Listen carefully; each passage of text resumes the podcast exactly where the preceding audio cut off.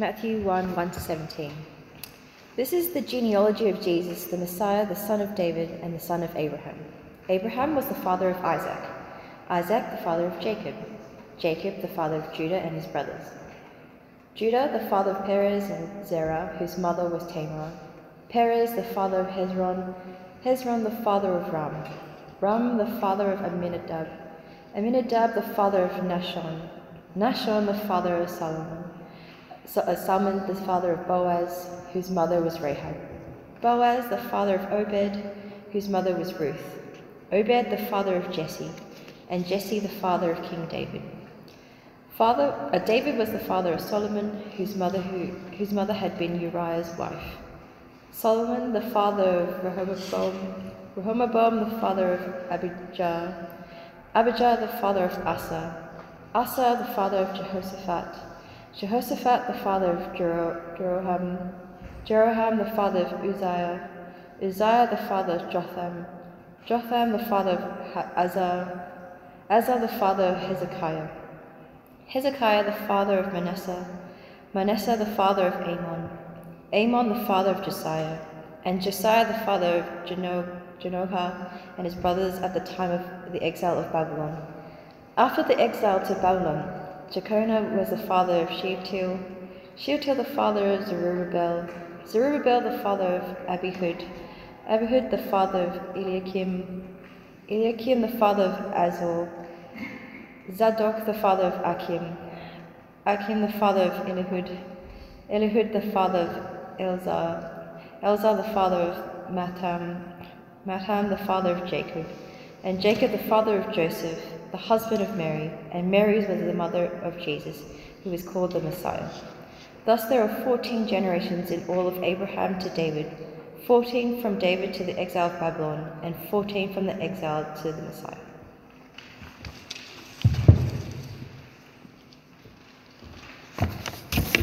Dennis, thank you more than usual for that. That was, um, that was a, a, a, very helpful reading. Thank you very much indeed. We're going to uh, have a look at that this Advent as we start off our Christmas season. But just before we do that, it's remarkable we can ask the ultimate author of those words for help. And so we're going to pray just as we begin. Let's pray. Father God, we just sung of the, with, of the joy which is available to each and every single one of us this Advent. And so uh, I pray, Father, that as we come to your words in the Bible, that we would say yes to the joy that you're offering us. Uh, please make us open to the joy that you would love to give us as we fix our eyes and our thoughts on your Son and Messiah, Jesus Christ. And we pray these things in his name. Amen.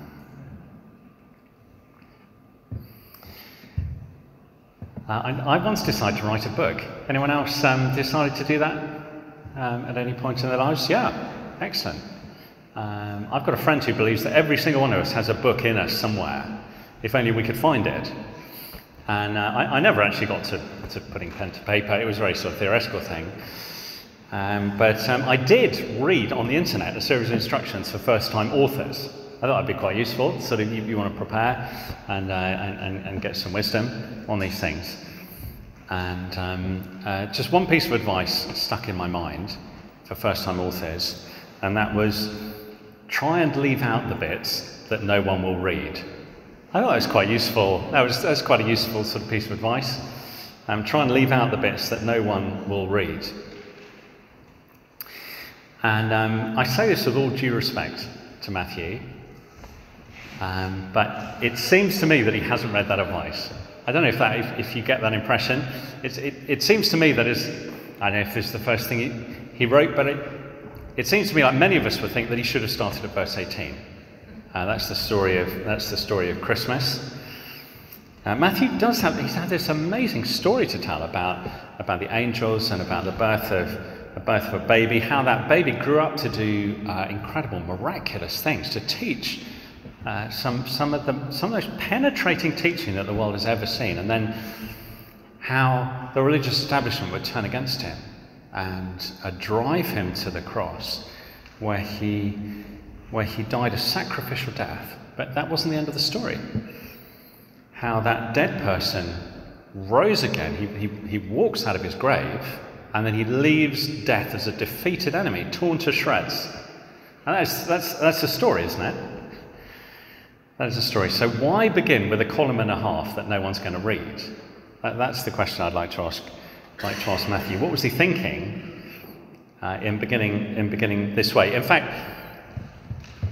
I, I, mean, it's more of a problem than that in a sense because um, someone decided out of the four gospel accounts that we have of Jesus, sort of four dimensions on this in- incredible event in history that happened.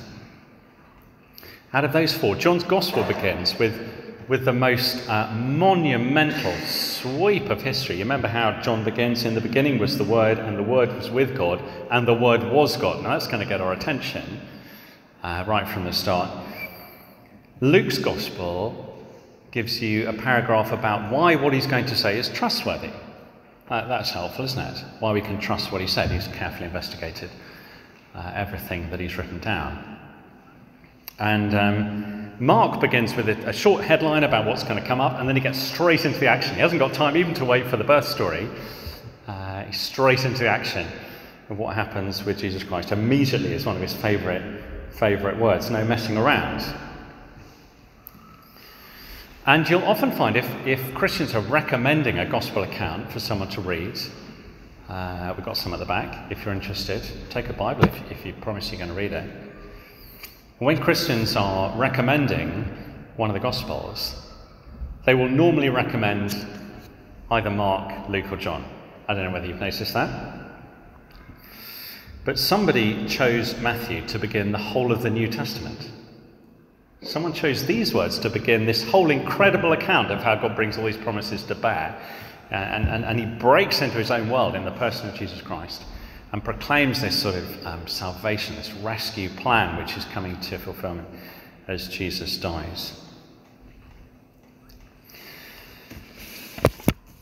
Well, presumably, if, if we do find Matthew 1 1 to 17 unexciting, it's because we've missed something. I mean, I, I, I take it that um, if Matthew begins with this list of names, then you can be quite sure that this list of names was very important to him and he intended it to be monumentally important for us as well.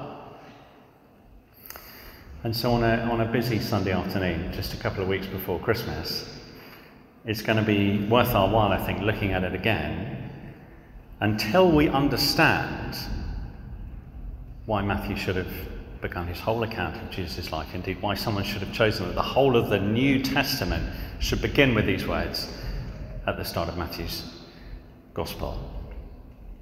So if, if, we, if we were to go and find Matthew, we were to put a microphone up to his face and say, why start this way? I think he'd say there are three monumentally important things that he wants to convey. And we're going to think about this briefly as we look at that part of the Bible. It'd be a great help to me if you could keep that open in front of you. It's just on the centre spread of the service sheets. The first thing I think he'd say is this that old promises are coming true. That's what excites Matthew uh, about this list of names. Old promises are coming true. Have another look at that list of names, and you'll see that it's, it's not just a list of names, it's actually a family tree. I don't know whether you've ever investigated your family tree. We did a bit of work on ours. Some right old rogues. I'll tell you who um, seem, seem to have given rise to, you know, some quite respectful members of society. but um, it, it's a family tree. And, and it covers a, almost the whole of the Old Testament. It's extraordinary, that the whole of the Old Testament, 2,000 years summed up in 16 verses. Um, so if you have a look down at verse 2, um, begins with Abraham. Abraham is the father of Isaac. Uh, father can, can just mean ancestor in, in, in the Hebrew. Sometimes it skips a, a couple of generations. That's the way that it works. Abraham was the father of Isaac, Isaac the father of Jacob, Jacob the father of Judah and his brothers. That's from the book of Genesis, if you know, the very first book of the Bible. And you can follow it all the way down to verse 16. Uh, verse 16, have a look down at that. And Jacob, the father of Joseph, the husband of Mary, and Mary was the mother of Jesus, who is called the Messiah. Now we're into the, now we're into the Christmas story. That really is the whole of the Old Testament in summary. But very helpfully, just in case we were to find 2,000 years of history a little bit too much to, to take on board, uh, there are two names that get the spotlight.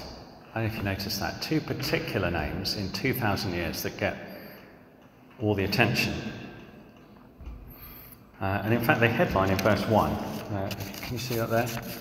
Right up at the top. This is the genealogy of Jesus the Messiah. That means the rescuing king. Is the genealogy of Jesus the Messiah, son of David, son of Abraham. They're the two names that get all, all the, all the attention, really. And just in fact, you, just in case you forgot those names, I'm terrible at remembering names. I'm so sorry if I got your name wrong uh, already this afternoon. In case you forgot those names, they come again at the end, verse 17. You see? Thus, there were 14 generations in all from Abraham to David. Matthew wants us to remember those two names in particular. Why? That's the question. Why pick out those two? And it's because there's some old promises that were, that were made to them.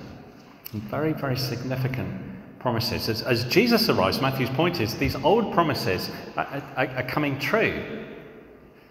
There's been a lot of waiting, but finally, the things that were promised are being fulfilled. That's important, isn't it? So we heard about the first promise, uh, as Innes read to us from Genesis 17. Uh, that promise to Abraham. Have a look back at that on page 2. Uh, Genesis 17. Can you see that?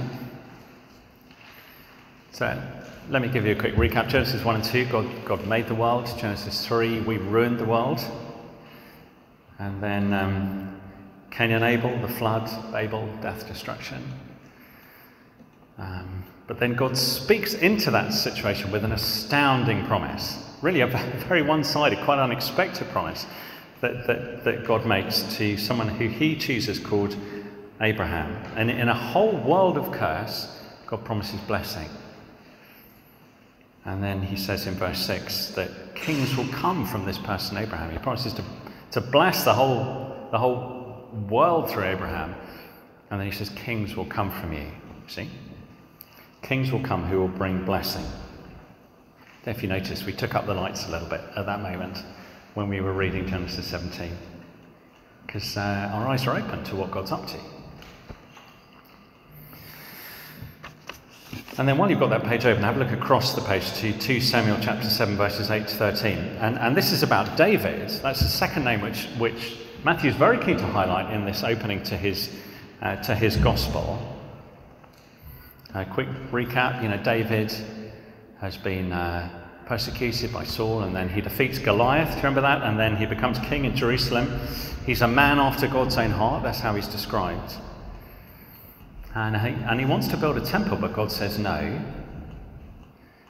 Instead, God says he's going to speak into that situation to bring about a, a breathtaking promise. Listen to Samuel 7. Um, I'm not making this up. Have a look down at um, verse 12 of 2 Samuel 7. This is what God promises. When your days are over, David, and you rest with your ancestors, in other words, when you're dead, I will raise up your offspring that's singular, one person, to succeed you, your own flesh and blood, and I will establish his kingdom. He is the one who will build a house for my name, and I will establish the throne of his kingdom forever. One king whose reign is never going to stop. And if you notice that we, we took the lights up a little bit more at that point, because their eyes are a bit more open to, uh, to, what God's, to what God's up to. And, and these promises, Matthew is saying, weren't just spoken into thin air. And they're not just thrown out there in the way that um, sometimes politicians will do in the hope that we'll forget that they ever made them. No, Matthew's saying, um, and this king actually came. This king descended from Abraham, and, and, and here's the proof Matthew 1. This king actually came, and he, come, he came to bring blessing. Old promises are coming true. I, I, I don't know if you've read um, Lord of the Rings. I don't know if you've read uh, The Lion, the Witch, and the Wardrobe. Uh, I don't know if you've read Sleeping Beauty, but all, all of the best stories talk about promises that come true, but they're just echoes of this real story that happens in history where promises have come true through a, a real person descended from real people, Jesus Christ. And, and, and Matthew's excited because he says that the, the blessing has come from this descendant of Abraham, and this king has come from David. Here's his line of descendants, by the way Matthew 1 1 to 16, 17. And, and he is going to reign forever. And his name, remember this name, is Jesus the Messiah, the rescuing king, the son of David, the son of Abraham. His name fits, by the way, uh, because it means God rescues. Sometimes names don't fit. Do you know that the, um, the president of the Royal Horticultural Society, of which my dad was a member, president of the Horticultural Society is called Keith Weed. That's not, that doesn't really fit, does it, with the, with the role that he has? But Jesus' Jesus' name does fit. God rescues. Because as Matthew's going to tell us, he will save people from their sins.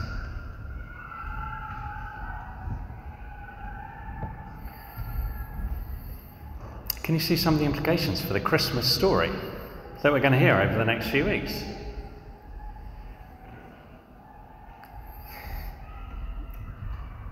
The point is this that it's not about what we need to do, it's about what God has already done. That's the good news of Christmas. You know, Christmas was never meant to be all about self improvement, about how to live a better life, about how to become a kinder and, and, more generous person, although every Christmas film will tell you that. It's a, it's a wonderful life, you know.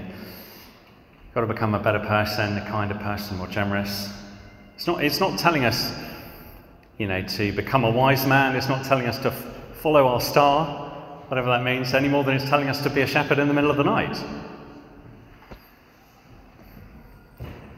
It's not about what we need to do, it's about what God has done. And that is enormously liberating in a season where we feel we have a thousand and one things to achieve. Yeah? Christmas is not about self improvement on our part, but promise fulfillment on God's part. And, and that promise was to send a, a rescuer king who would, to, who, would, who would do what we most needed, which was to be reconciled with God. Christmas is an announcement of what has been done to save us. And that's why Matthew's so excited as he begins his gospel account. Well, Matthew wants us to know that old promises are being fulfilled. They came true. Follow down the family line, and you'll find that that promise fulfiller, that rescuer king, really came in flesh and blood. And so, real blessing is available from a genuinely eternal king. It all starts to make sense. That's the first thing Matthew would say if we asked him why he started this way. But there's a second, there's a second thing too, which sort of follows on from the first.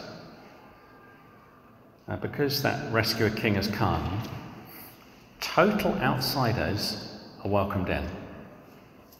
Outsiders can become insiders because, because of this rescuer king. That's our second point. That's the second thing Matthew would say. Let me explain that. So Matthew begins his gospel with, uh, with a family tree. And really, in those days, a family tree functioned a little bit like a CV. It was to show that, that you were, um, it, it, was the way that you recommended yourself to the world, show that you were a good stock, uh, that you had what it would take. Uh, and so some people in, in the first century would slightly doctor their CV. Herod the Great, for instance, there were people he, he left out of his CV, quite, left out of his genealogy quite deliberately uh, to show, to try and sort of bolster his credentials as governor in Israel. But when it comes to Jesus, Matthew is totally the opposite. Totally the opposite. Because he includes the kind of people that other people would leave out. And it's a sign that, that he's going to welcome outsiders in. So the rhythm of, um, of, of verses 3 to 6 uh, is broken by the cl- inclusion of four women. I don't know whether you noticed that as Ines was reading it. Have a look at verse 3.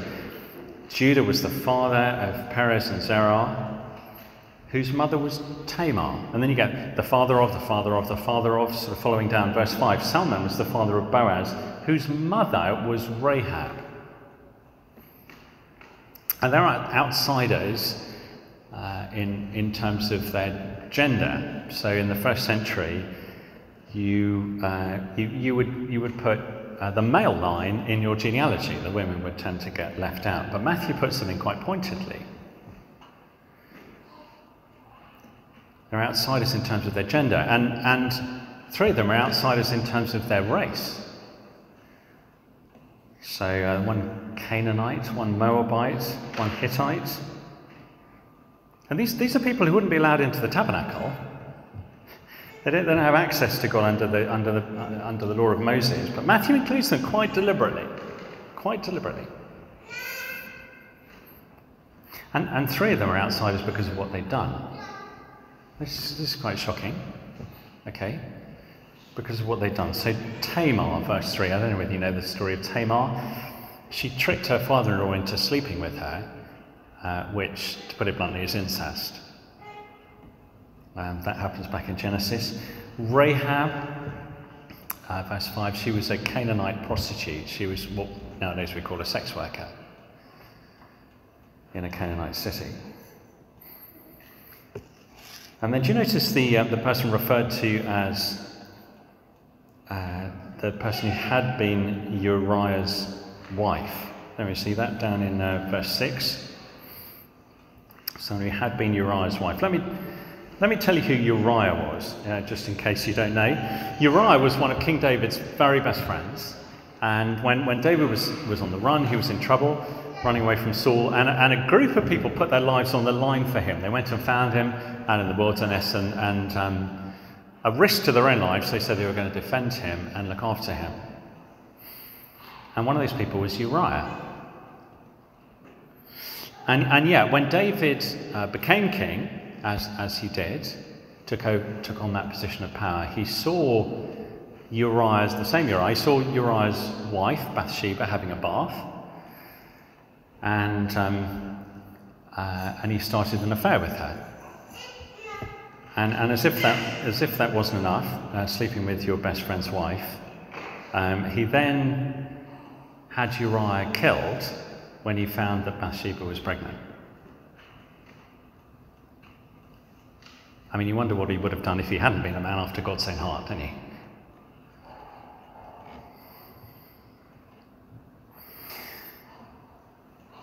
And the reason that Bathsheba is referred to as Uriah's wife here is not to say anything against Bathsheba at all, it's a desperate reminder of, of what David had done.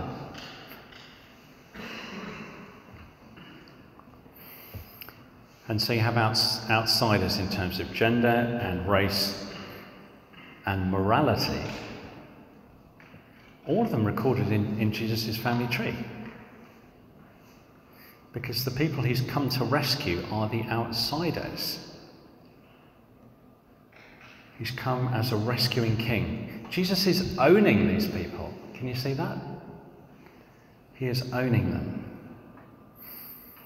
The people he's going to rescue are the outsiders through, incidentally, a, Mary, a, a, woman called Mary, whose morality is going to be called into question in the, in the book of Matthew. And that's why the church has always been for people who know that by rights God should have nothing whatever to do with them. The church has always been for people like that. Uh, Martin Luther, someone who was very significant uh, a few hundred years ago in church history, this is what he said. It's one of my favourite quotes. You'll see it up on the screen. May a merciful God preserve me from a Christian church in which everyone is a saint. I want to be and remain in the church and little flock of the faint hearted, the feeble, and the ailing, who feel and recognize the wretchedness of their sins, who sigh and cry to God incessantly for comfort and help, who believe in the forgiveness of sins. That's the Christian church. It is only for people who know that God by rights should have nothing whatever to do with them. And so I, I, wonder, I wonder whether this Christmas we've really understood the honour of being a Christian. You know, have we understood that? By rights, God should have nothing to do with us. And yet He's treated us with great honour, whether we're a king or whether we're a sex worker. Because this rescuing king wants to welcome us to himself this Christmas, whatever we've done, if we're prepared to acknowledge that he should have nothing to do with us, that we're depending only on the forgiving, rescuing death of, of Jesus Christ that he came to perform. Once we've understood that, you see, we'll want to welcome in other outsiders as well, won't we? That'll be our natural reaction, I guess. Or maybe you're thinking, oh, this sounds very nice. Uh, it's nice at Christmas to think about these kind of things. It's a nice idea, but soon Christmas will be over. Uh, soon we'll be back to real life. You know, the reality of January is going to come and hit us sideways. Don't get me on this whole sentimental thing. You know. No, says Matthew, as he starts his account of Jesus' life, this isn't just about two weeks in December. This is the purpose of the whole of human history. The whole of human history. History has found its purpose. That's our third and, and final point. If we ask, if we ask Matthew why um, start in, in, this, in this sort of strange way, he would say, because I want to show you the whole direction of human history. History has found its purpose. Um, I don't know whether you call yourself a historian. We've certainly got some people here who are something of an expert in history. Um, no one will make that claim of me. Uh, one of my friends actually recently went back to my old school to become a history teacher. And uh, very strangely, he found in a, in a filing cabinet at the back of his classroom uh, the mark book from when I had been taught history in that very classroom. Uh, I've got a photocopy here. Mr. Kemp, Advent 1985. I'm very, very young in 1985, taught history from a very early age, as you can imagine. And um, it's, it's got my marks there for the Advent term, 1985. And I start quite strongly. Uh, Hobson is in there between Harmsworth, Harm, Harmsworth and Holden Crawford. I remember both of those two. And uh, I start quite strongly in the top five or six with a B double plus. By the end of the term, strangely, I've got a C plus, which is worst in the class. Uh, it seemed to be the, the least improved of, uh, of my cohort. No one would ever have me down as a historian. And I, I think, generally speaking, um, in our culture and in our time, people aren't terribly interested in history. I think they're very interested in the here and now, uh, very absorbed with themselves, very absorbed with the present, rather than uh, some people that might have lived in the past. Uh, I think we, uh, we, you know, we take a lot of selfies, uh, get involved in social media. It's all about the present. It's all about this. this it's all about a moment, isn't it? Uh, that we're all enjoying together. But the way that Matthew tells history says that it began somewhere and it's going somewhere. History has a purpose. Now, Mr. Kemp never mentioned that to me uh, that there are really three big eras in history, according to Matthew. Three big eras in history from Abraham to David, he says, and from David to the exile, and from the exile to Jesus. All, all, all of the other stuff that we, that we learn in, in history lessons, it's, it's not wrong, but it's sort of footnotes. footnotes. Abraham to David. God promises that he's going to bring blessing out of, out of a terrible curse, and he does. And then Abraham to David. Uh, David to the exile. God prom- promises that he's going to bring one king who would rescue outsiders into his kingdom, and he does. And then the exile through to Jesus, the nation of Israel completely collapses, and, it, and, and it's left as just a sort of collection of refugees, um, hundreds of miles away from home. But the, prom- but the prophets keep on saying that God's promises haven't been forgotten. And one day a child's going to be born in Bethlehem, and he'll be a ruler, it says, whose origins are from old, from ancient times. See, and, and, and he was. History is going down this pathway towards Jesus Christ, has a purpose, has a direction, and a meaning. History has found its, has found its purpose. And so, who can blame Matthew for putting that purpose right at the front of his gospel? This isn't a fairy story, he says. This really happened. This is real history. And so you, and so you read through his gospel and you come to the end and you find out that, that this person, Jesus Christ, he, who, was, who was born, it says, to rescue people from their sins, has all authority on heaven and earth given to him. That's how the Gospel of Matthew ends. All authority in heaven and earth given to him. And so he sends people out to make disciples. Disciples who will belong to him. And so, in other words, every, every day from that point onwards, Matthew's saying, every day that dawns is to be a day when disciples are called to Jesus. That, that's what history is all about. It's about God ruling over the world through his Son, the rescuing King, so that disciples will be made for him. That's the point. And you see what that means as Advent as we finish? It means we can, we can free ourselves from getting too entangled in the here and now. By getting crushed by the pressure of, of, of, of, taking responsibility for history onto ourselves. We, we, we sort of feel like that a little bit, as if the whole world sort of revolves around us. Because it, in the end, that traps us. Traps us in all the things we have to do just to keep the show on the road. We can get so caught up with that.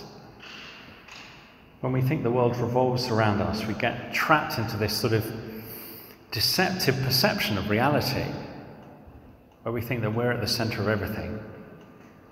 We think it all depends on us, you know, the career and the mortgage and the, and the kids, and then, you know, Christmas, there's extra stuff loaded onto us, you know, the family and the food and the midnight mass, whatever it is we feel we have to do. And Matthew 1 contains such good news. It says that all that is important has been done by this rescuing king. All that is important the blessing of forgiveness, the promise of eternal life in his kingdom. If you haven't seen that yet, I'd love you to um, sign up for a course called Hope Explored. We're starting that in the new year, just three weeks, it's all on Zoom. Uh, if you want to find out some more about it, we've got some blue postcards at the back. Just stick some details down on that, stick it in the gold box, and, and we'll get back to you. Hope Explored. I can't recommend that highly enough. I'll say a bit more about that a bit later on. But for those of us who are already Christians, then that's the liberation we need to know this week. Yeah? Liberation. To realize that what is most important has been achieved. This isn't about what we need to do, it's about what's already been done. God has done it already. History has pointed the way to Jesus. Old promises have come true. Total outsiders have been welcomed in, and it's an extraordinary honour, isn't it, to be treated like that when we had no way of finding our way back to God. And, and, and every day is another day when we invite ordinary people to realize that this King's rescue is available for them.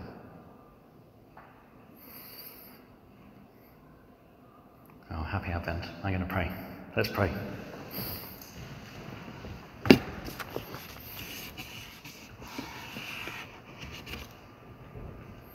Heavenly Father, thank you so much uh, that we can see this purpose unfolding in history. We know that we're part of this big story uh, of your sending a, a rescuer king, long, long promised, uh, now arrived and ready to welcome outsiders in like us.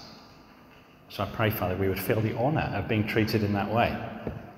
Uh, whatever we've done, whatever our history, uh, whatever our status, uh, that you long to welcome us in and that this Christmas isn't about what you're demanding from us, it's what you're offering us in, in that person of Jesus Christ, who, who offered himself as a sacrifice and then um, broke out of the grave to, to show that he shredded death, that death no longer, no longer has to have any power over us at all. That eternity is open, open before us. This forever King is giving us the opportunity of living with him in a way that will never end. Uh, we know, Father, that many of the best stories that we've ever enjoyed involve ancient promises that are um, fulfilled by a, a, a, a rescuer. Uh, but this one is real. It's just an echo of what actually happened in history. And all of history is pointing this way towards Jesus Christ. I pray we'd recognize that We recognise we have no other way of getting back to you. And so this Advent will be a time of discovering what it is to be rescued by the Son that you sent. And we ask all these things in your name. Amen.